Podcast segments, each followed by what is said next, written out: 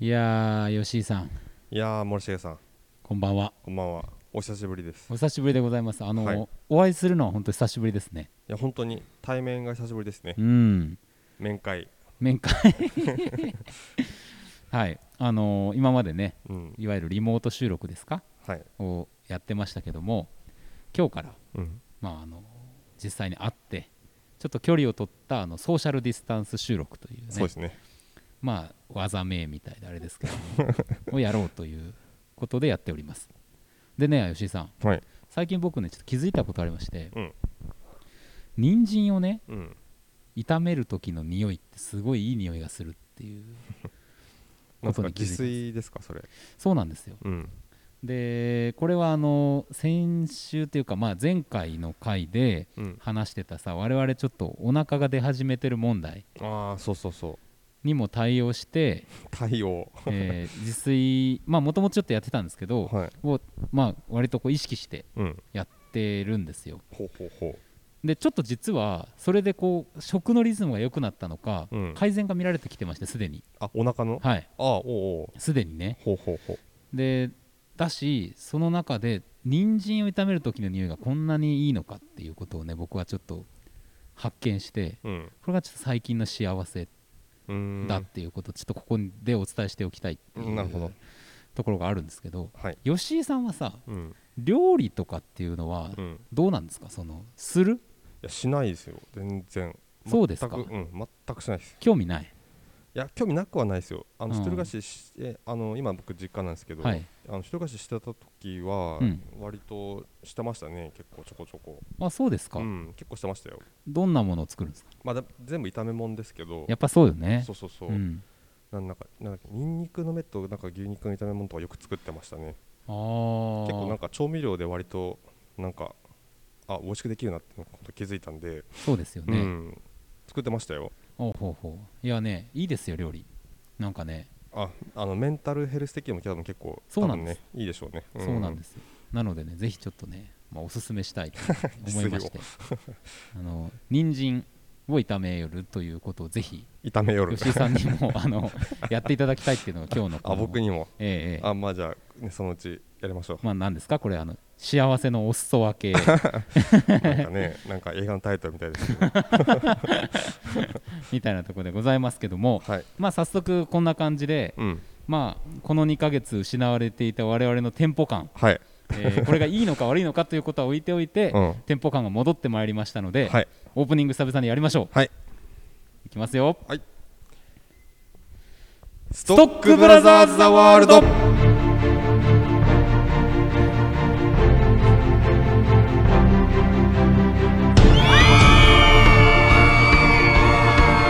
はいはいはいはいはいはそういえばあのこの方々はですね、はあのリモート収録の時もいらっしゃったと思うんですけど、はいあれはあのオンラインで参加していたとい。いえうことですそうですそうです。あな るほどあのー、なんていうんですか、ズームにね、うんあ多分入ってきて。あーあおも道理と重たかったわけだまあなんかこ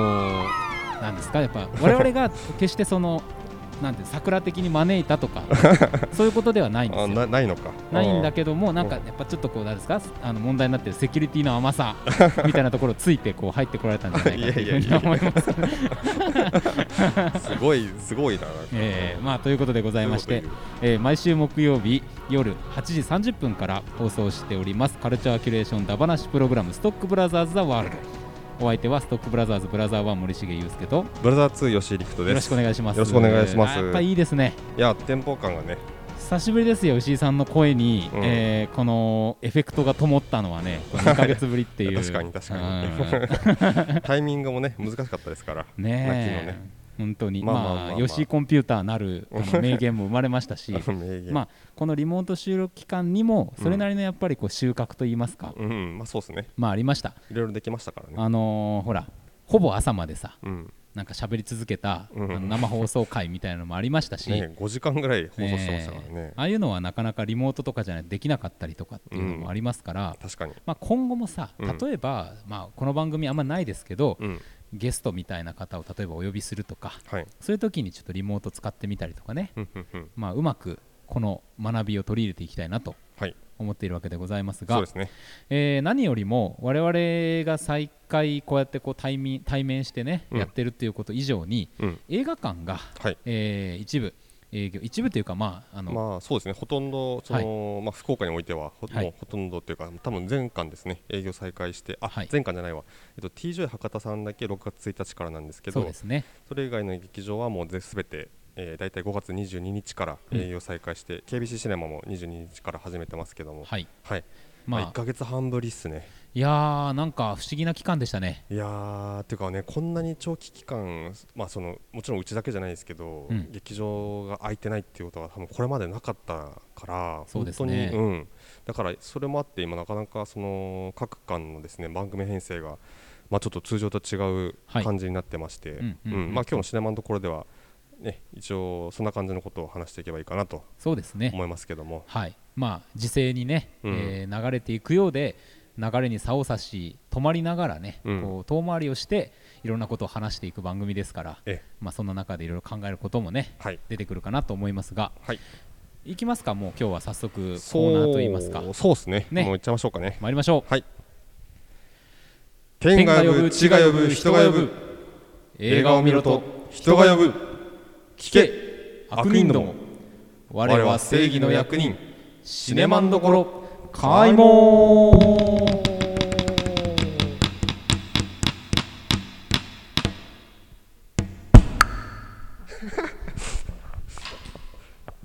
よいしょよいしょちょっとあのあのー まあまあまああのソーシャルディスタンス効果という かねうん、なんと言いますか、こ う、あの花火がね、うん遠くで聞こえるのと同じぐらいのなんか微妙なラグはありますけど も、あの、いいように言う、ええ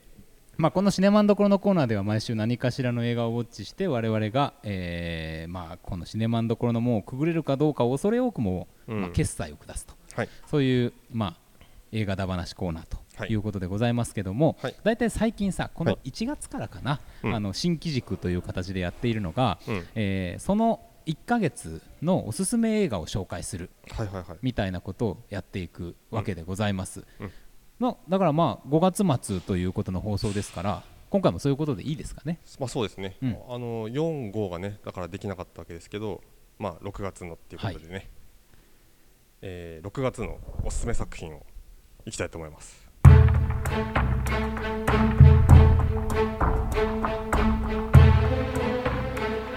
ねねいよいよ無駄に、あのー上がる読みなんかやりたくなる いや本当に本当に上でがはごるざ読いみまをすけれどもかぶせたくなるねさあさあ、まあ、この感じ帰ってきましたよということをね、あのー聞いてくださってるリスナーの皆さんに は、えー感じていただけるようなはい音楽のチョイスかもしれません。はいえーということで参りましょう、はいおすすめ作品吉井さんからじゃあちょっとご紹介していただきながらにしましょそううか。ですね、うんうんあえっと、まずですね、はいあのーそのまあ、コロナなな、なんていうんでしょう、営業再開にあたって、はいその各館ですね、 あのすべてあのコロナ対策を取ってまして、うんうんえーっとまあ、もちろん席は1席ずつ開けて、うん大体こう互い違いになあの前後左右に、うんえーっと別のお客さんが座らないような感じにあーなるほ席どながるなほどってまして、ははい、はははあとはですね消毒作業とかを大体てあとあのどこもですね大体マスクを着用してはい館内ではもうだいもう常にであの飲食ができるところは、まあ、もちろん食べるときとか外していいんですけど、はい食べたらまたすっとこうマスクをうんあげるとうんうんうんはいはいなかはなかそんな感じのことであの対策を取っておりますい。なるほど。で、はい、一応ですね映画館っていうのがあの工場工工業情報はいだっけな、工場あ工で業のね、はいはいはいはあい。のまああの規定がありまして、はいでそれで結構あの換気とかですね空気環境ののその整備というか、うんっていうのはなんかもう標準であの一定の基準をこう満たさないといけないっていうのそうがあでってすよね。はい、でそれはあの結構クリアしてもちろんあのどこもクリアしているので、んまあ、そういう意味でも結構、あのー館内のうん環境は割といいかなとはい。思い、まあ、いいいいかなというか、あのそういう対策を取っております。はいまあ映画館のスタッフさんも結構こまめに中の様子チェックしに行って、そうですまあね、温度はもちろんんなんかちょっとした匂いだったりとかそうそうでいうすものをね見てらっしゃいますからね日頃からね。うんうんでもうママスクも必ず着用しないといけないので、はい結構多分あの厳しいシネマではちなみにあのつけてらあのごしつつけずに来られたお客さんには、あの50円で販売してつけていただいているなるのほでどなるほど。はいもう必ずそうんうんうんうのん皆さん絶対マスクつけていただはいくという形をとってます。じゃあちょっとこう今日忘れちゃったとか、うん、そういう場合でも、はいまあなんかあのー買うこともできると。そうですね。はいんうんうん。まあもう必ず買っていただくという形になります。そうですはいね。はいっはい。て感じで、まあ、ちょっといろいろその、なんて言うんでしょう、まあ、制限というかですね、っていうのはあるんですけれども、はいまあ、あの続々とようやくあのこれからの公開情報みたいなのが各館出てきてましたんで、うんそれをいろいろご紹介していきたいなといやーやっとこういう楽しい会がやってまいりました。思います。はいえーとですね、あのーまあ、ちょっとささ早速、最初はタッカンさんなんですけど、うんえー、と僕が非常に楽しみにしているのがですね、はいえー、とイオンシネマ福岡さんはい。の、えーとですね、コマンドの 4K ニューマスター、うんあのーまあ、シュワちゃんですね、はい。アーノルド・シュワルツァネシュワルツェネッガーの、うんえー、と新作って言いそうになったんですけど、 まあ、めちゃめちゃ旧作ですねう。 ん。ナーブですね。ナーはウのシュワちゃんですけどはいはいは、いまえあえこれの吹き替え版を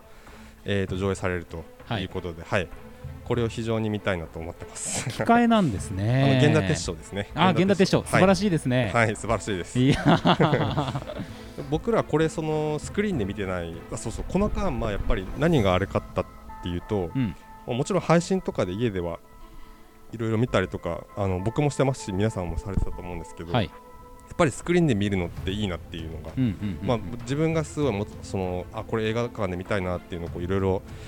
なんだろうずーっとこう鬱憤が溜まっていた時でもあったので,、はい。でしかもそのコマンドってスクリーンで見たことなかったうん今まで DVD とかそのちっちゃい画面でしか見たことなかったんで、うんこれもスクリーンで見れるということでぜひ行きたいなとそうですね。思ってます。まあ割とそういう意味で、あのーまあ、大手シネコンさんがうんリバイバル上映的にえ過去の映画を上映されていたりとかっていう場面があるので、はいまあ、ちょっと見れてなかったんだよねっていう方はこの作品に限らずうん、いけるってことですよね。そうですねこのタイミングはいうんうんうんなんかそういう本当にねあの結構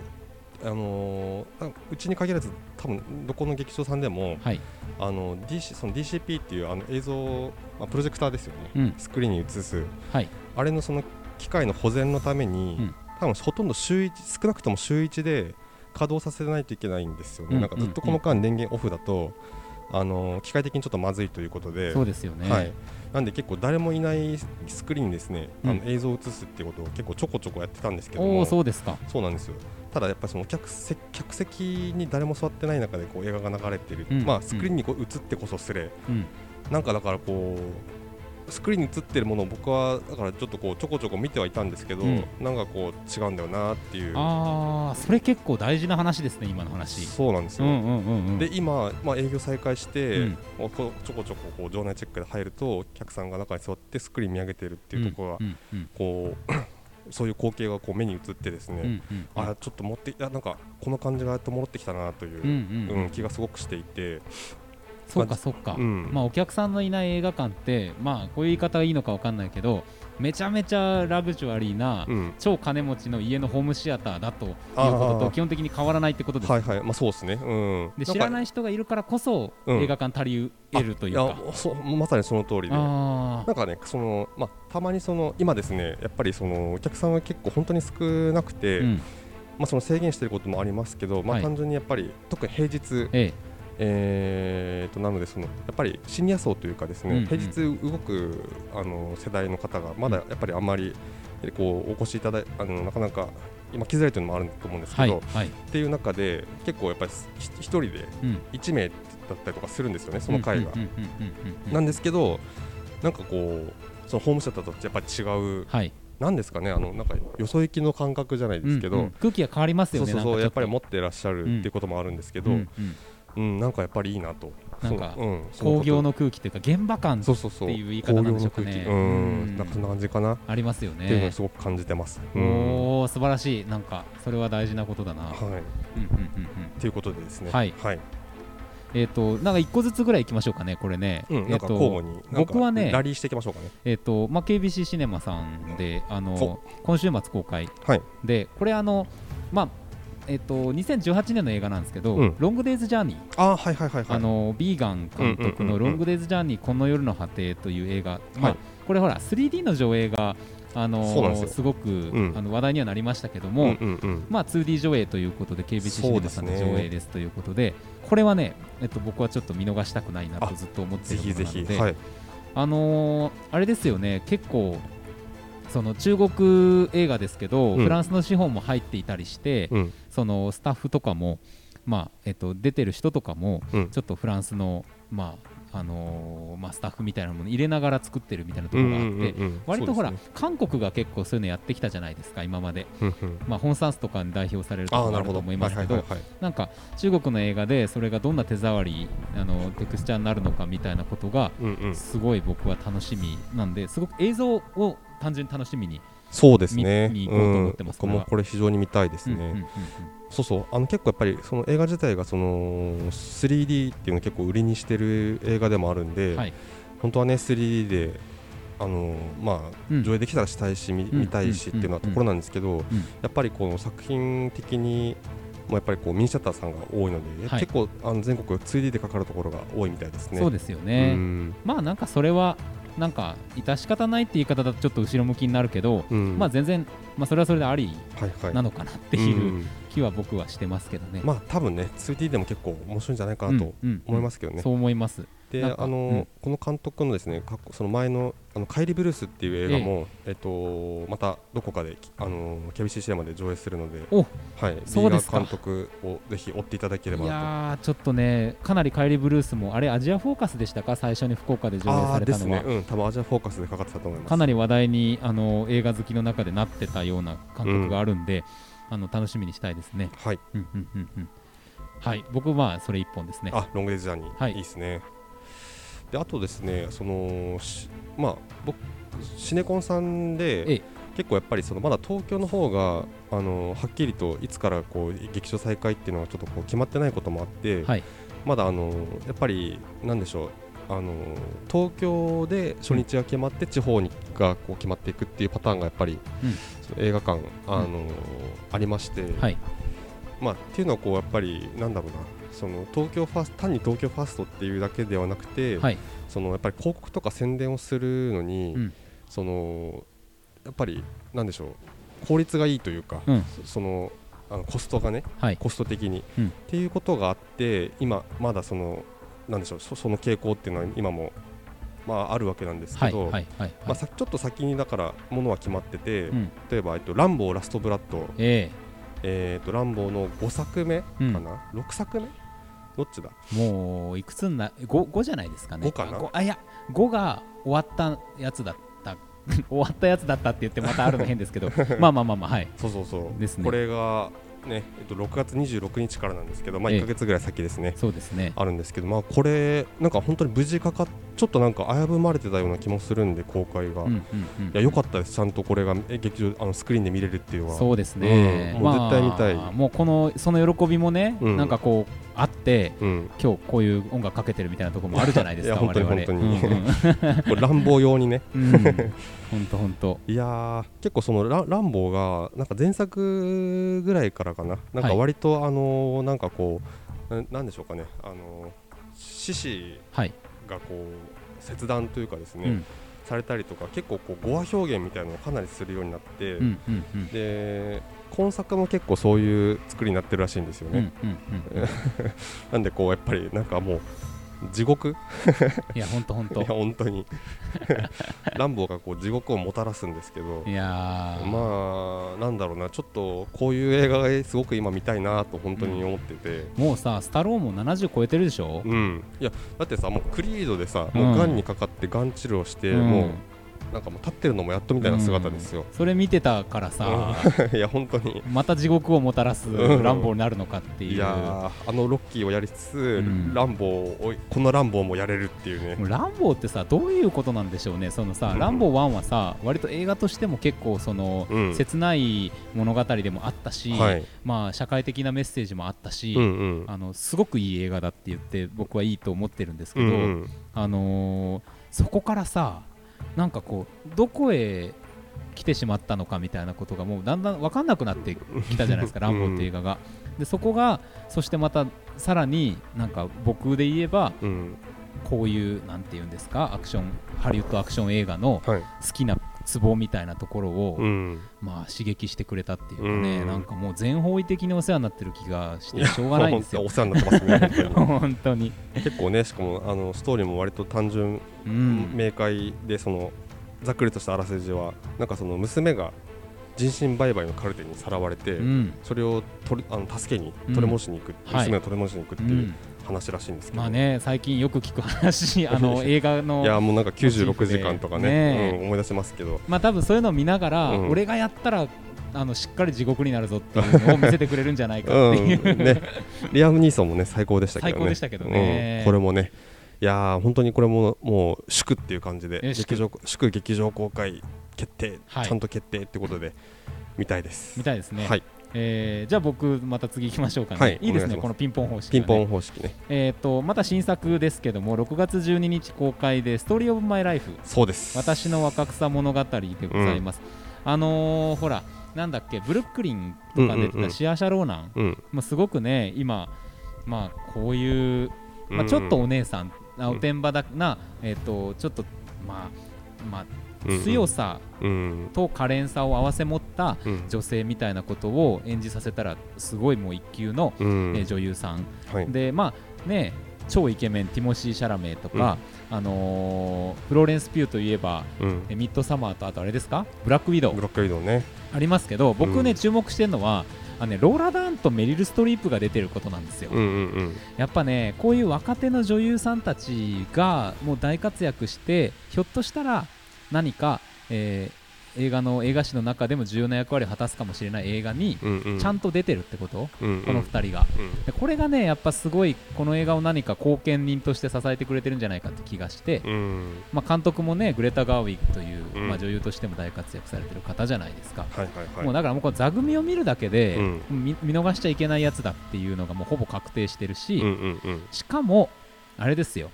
まあ我々もさストックブラザーズちょっと次映画どんなの撮るかとかやってなんかうんうん昔話モチーフにしようとか言ってますけど、出ますねはいまああの古典うん若草物語をうんモチーフにしてうんうん映画化していくと、うんうんなんかもうそのなんか映画として映画を作るということの面白さがうん詰まってるような気がしてね、うーうん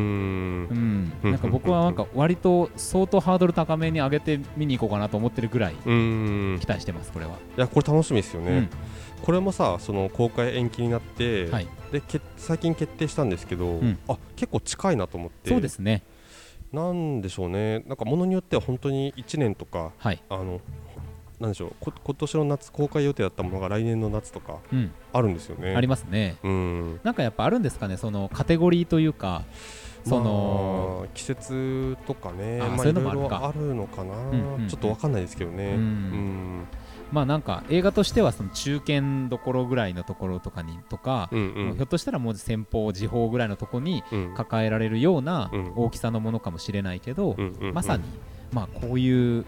なんかストレスもいっぱい溜まってるような世の中でうん見たい映画かなって思ってます。そうですね、そんな感じですね。はいはいはい、はいはいえーと次ですねはい。まあそうですね結構そのなんだろうなまあ今ざっとこう新作もう本当に初めて劇場にかあのスクリーンに映るっていう映画をこうずっとええ紹介してきたじゃないですか、はいただ今のところ本当にちゃんと決まってるのが、うんやっぱりこうさっきのね理由もあって、うん過去作をもう一回スクリーンでっていうことがちょっとしばらく続きそうなので、そうですね。特にこと福岡においてはと言いますか、はい。はいまあ、その中でですねやっぱり見たいのは、うんまあクリードかな、まあそうですかね。うん、クリードはちょっと見たい、またスタローンみたいなところいですけやども。またスタローンです。いや、ええそうなんですよえね。ええええいやーちょっとやっぱクリークリードが、まあ、特にワン、うんまあツーはもうなんていうかな。あのドドラゴの映画としてはうんもうすごい大好きですけど、えうんやっぱクリードちょっともう一回あれはスクリーンで見たいなとうんそうですね。思いますね。いや、本当に、に、ま、もう一回なんかこうあのトレーニングの、うんあのシーンを見ていやそうそうそう我々も心を立ち上げたい、うん、いやそうそ うそう本当に、うんあのーなんだろうそのすあの超最後の、うんもうぶち上がりポイントもいいんですけどやっぱトレーニングのシーンが見たいなっていうう、んうんうんうんうん、そうなんですよ、あのちゃんとねあのトレーニングテーマをあのクリード風にアレンジしてうん、ちょっとこうなんだなんでしょうちょっと R&B っぽい感じの,、はいあのちゃんとね曲調もにアレンジしたあれあれで、うんトレーニングするシーンでぶち上がりたいっていうう、んうんそうやっぱあ上がりたいですねそうです ねなんかそしてやっぱ映画館でうん暗いところで、うんえー上がりたいねそうそうそうそう大きな音と大きな画面でそうそうそうそう上がる映画ってことでちょっうとんねクリードを見たいなと思いますよそうね、確かにまあそれで言うとあのイップマンガイデンマスター Z とかも、うんあのおそらくそういうシいーンやがーそうなーあるしイップマンも最高イップマンも最高っすねイップマンガイデンねうんうんうんうんいいなーっていうふうにもねうんまあ思いますけど思います思います、そうですねあとは、まあ、僕個人としてはこれリバイバルじゃないけど、うんやっぱ僕ね結構ね「フィフスエレメント」っていう映画昔の映画がはいはいはい実はすごい好きなんですよ。リュック・ベッソンえーはいあのーブルース・ウィリスとミラ・ジョボビッチが出てたやつなんですけど、はいはい彼の新作ですかねこれ「あああのアナ」っていうアナあのソ連のねうんうん殺し屋の話はいがはあいって、はいこれとかもやっぱ見たいなとか確かもに思いつつ恋のトロの何本目ですかね本当なんかいやちょっと他の女性の名前がなんかセリーナとかさなんかそ,、うんんな感じのもなんかありましたよーねニキータとかあねニキータとかねありましたけどねなんか結構最近も多いですよね多いですまあ、多分リュック・ベッソン印じゃないものもあるんでしょうけど、うんなんかレンタル屋とかさ、うんゲオとかのアクションコーナー行ったらめちゃめちゃあるじゃないですか、まあねあの沈黙シリーズ並み の何かですよこれはねえうんあんなアナでもあん、まあ、やっぱりでもこれこの手のものってその女優さんの魅力というか、うんが結構大事じゃないですか、うんそうのんどういう表情でその役を演じるのかっていう、うんでアナはですねサッシャ・ルスっていう方ですかね、うんやっぱり結構なんかこうぐなんか気になる、そうなんですよ表情をされてビジュアルがねすでにやっぱり気になるとこがあるしうんリュック・ベッソンなんだかんだ言ってねこういうなんか若手の女優さんをうん、すごく綺麗に撮るっていうことを綺麗にっていうかなかっこよく撮る、うんうんうんみたいなことに長けてると僕は思ってるので、うんうんうんなんかそういう意味でも見たいなとうんうんいうふうに思っています、思いますねあのーこれは多分火の声が多いと思うけど、うんアトミックブロンドをリュック・ベストンに撮ってもらいたいなと思ってたぐらいなの で、火の声多いなそ れいええやまのあでもなんか別物としてちょっと見たくはありそうますそようねそうそうそううんそうそうなんかなんだななもっとリュック・ベッソン感のあるケレン味が足されそうな気がして、ねそうなんんですよ、うんうん僕割とそっちの方が好きで、うんうんわかりますわかります、ううんんうはいん、はいはいはいそうなんです、あのーっていうのはうんありますが、うんうん結構僕は過去作で言うとね見直しっていうか見逃しうんうんうんも結構あるんで、うんその辺をさらっていきたいですあのコールドウォーあだっのたり T10 とか博多さんでねねあとクライマックスとかはい幸福ならざるをクライマックスはねえっとこのストックブラザーズワールドでも、うんあのお話ししましたけやどりましたねいいですよねあれいいですよ、 まあ地獄ですけど本当にいやでも見たいなうん、いいですうね、んなんかやっぱちょっと、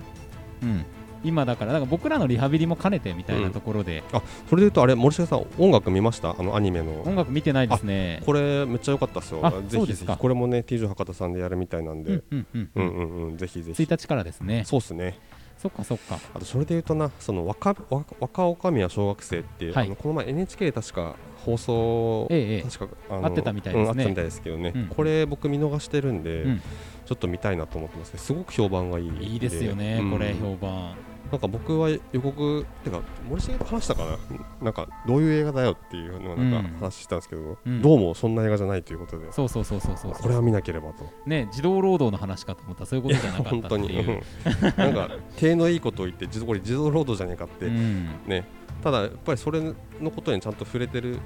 映画が、映画自身が触れてるみたいなので、うんううなんかあこれはちゃんとしてるんだなっていうことでそうですねまあまあまあそれなこともありはいということでまあ6月まあじわじわと皆さんのそれ個々のねうん判断の中で、そうそうあとあのあれあれあの休館前から上映してる映画とかも引き続き上映してるのでそっかそっかそうそうそれもねあのーちょっとこうちゃんとややってるぜっていうことで、はいはいはいはい例えば、まあ、僕見ましたけどハーレークイーンとかうんもう面白かったですし見なきゃいけないな見なきゃいけないあとあのミッドサマーねうんあそうだったミッドサマーはちょっとサマーはねよかったよかったいや本当に、うん僕もこれ見れてないので、うん僕ちょうどそのこれがさこ上映した時がなんか割と本当に今後どうなるどどうなっていくかなってことに注視した時だったんで、うん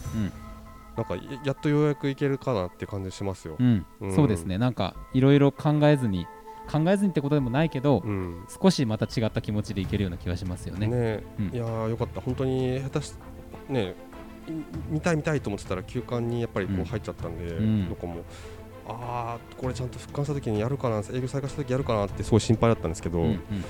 よかったですこれは行かないといけないですねいや本当にうん、で多分今後ガンガン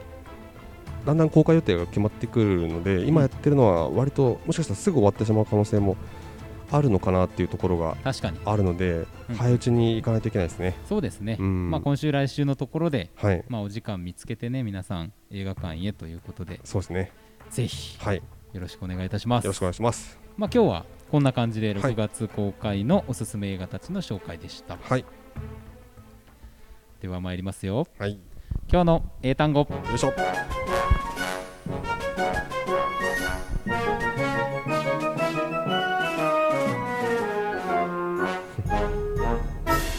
今日の英単語よいしょ。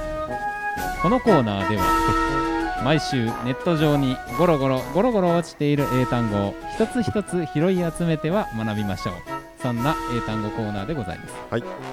さあ、えーこのコーナーはね、うん何にも負けず続けてまいりましたけれども、はいえー今週もやり ますいいですか、はい、いいですよ。えー今週の単語はこちらです、はい、attribute あれ、それやったよな。あそうえっと、何々に期するですあ、よね。本当だじゃあちょっとやめますえないや、何、本当だ。お俺が単語の意味が出てきたから。そあの。ね正解ですうん、あれでしょうんなので割とね、ちょっ最近やりましたよと。変えますうん、うん。これに行きます確かに今発音してうん僕もやったなっていう気がしました、 えーこちらです、はいインスパイアインスパイア。これ割と日本語でもそカうそタうカナ語として使われてますよねそうなんかさあのー日本日本語でなんて言っていいかわかんないから、うインスパイアっていう言葉を使って言うんうから、うん難しいっすねなんか漠然と意味はわかるんだけど、うん確か昔あのホンダのアコードインスパイアっていうあの車の車種があったような気がすありるんでますしけどたねなんか聞いたうん歌手 CM で聞いたことははいはいはいある気がします、うんうんえー日本語で言うとなんだろうななんかでもさっきのアトリビュートにちょっとなんか近い感じですようんね、なんかね、うんうんうんうんうんうんなんなんすかえーっとですね多分う近い意味で言うとうん示唆するとかはああのそういう意味なんですけど、うんあの一番あの多いというか、はいえー、とベーシックな意味占めてるのは、うんは鼓舞する激励するあなっていう意味るほどです、鼓舞激励かうん、そうかあのそういうニュアンスもあるの発奮させるとかねここれが結構あのメインの意味で、まあそうか、うイんンスパなんかこういい影響を受けて、うん何々なんなんとかに他のものを、まあ、自分のものを作ったりとか、うんそういうことに関連使えますもんね、そうですインねスパイアされてとかねであの変わった意味で言うと、うん霊感を与えるおみたいな意味があります今公衆ランキングナンバーワンのええね あのあんまりその話はしたくないん あでそうですすけどねねこのぐらいにしておこうかなええええまあまあっていう意味もありますリアとルうんはい、ひょっとしたらそこからランキングに入ってるかもしれないですけどなね い。や絶対違うと思うけ どでは参りましょう。はい Repeat after me. OK Inspire. インスパイア Inspire. インスパイア One more time. Okay? OK Inspire. インスパイア Okay. OK Thank you. Thank you ねさあ、ということでございまして、エンディングでございます。はいさらっとねやっぱさ、こう、対面でやると時間もいい感じでいくね。そうっすね。ななんだろう ね。何だったんだ、あのリモートのあうのん長尺はっていう長尺はね感じです。結構ほら、喋った感じのあのカロリーは、うん。今日の方が高いような気がする。まあそうっすね。んまあダラダラやってたのかな。 リモートは。ほんとね。意図せずね。はい。うん。まあということでござい感覚がつかめた、つかめづらいんでしょうね。やっぱりそうですね、リモートだ本当とねに、まあまあ、皆さんからのねメッセージもたくさんお待ちしております。うんはい。えーアドレスはストックブラザーズ数字の9、アットマーク Gmail.com 概要欄にも書いておりますので、はいぜひメールをください。そうですね。はい、吉井さん、なんかありますか、最後お知らせ。最後お知らせそうお知らせそうですね。あの引き続き営業していきますので、いよろしくお願いいたします。よろしくお願いいたします。い、やー、本当に、まあまあまあ、まあ、の、そうですね。あとはなんかメールとかでそのまあ皆さんの状況というかですね。うん、をなんか、まあ、ちょっと知りたいなと思ってあそうですね映画館とかに行かれてた方は、またすぐ行きたいとこう思われてるのか、うんいやちょっと様子見たいっていう感じなのかそとうかですね。ちょっと気になりますねメールをお寄はせいください、さよなら。さよならまた来週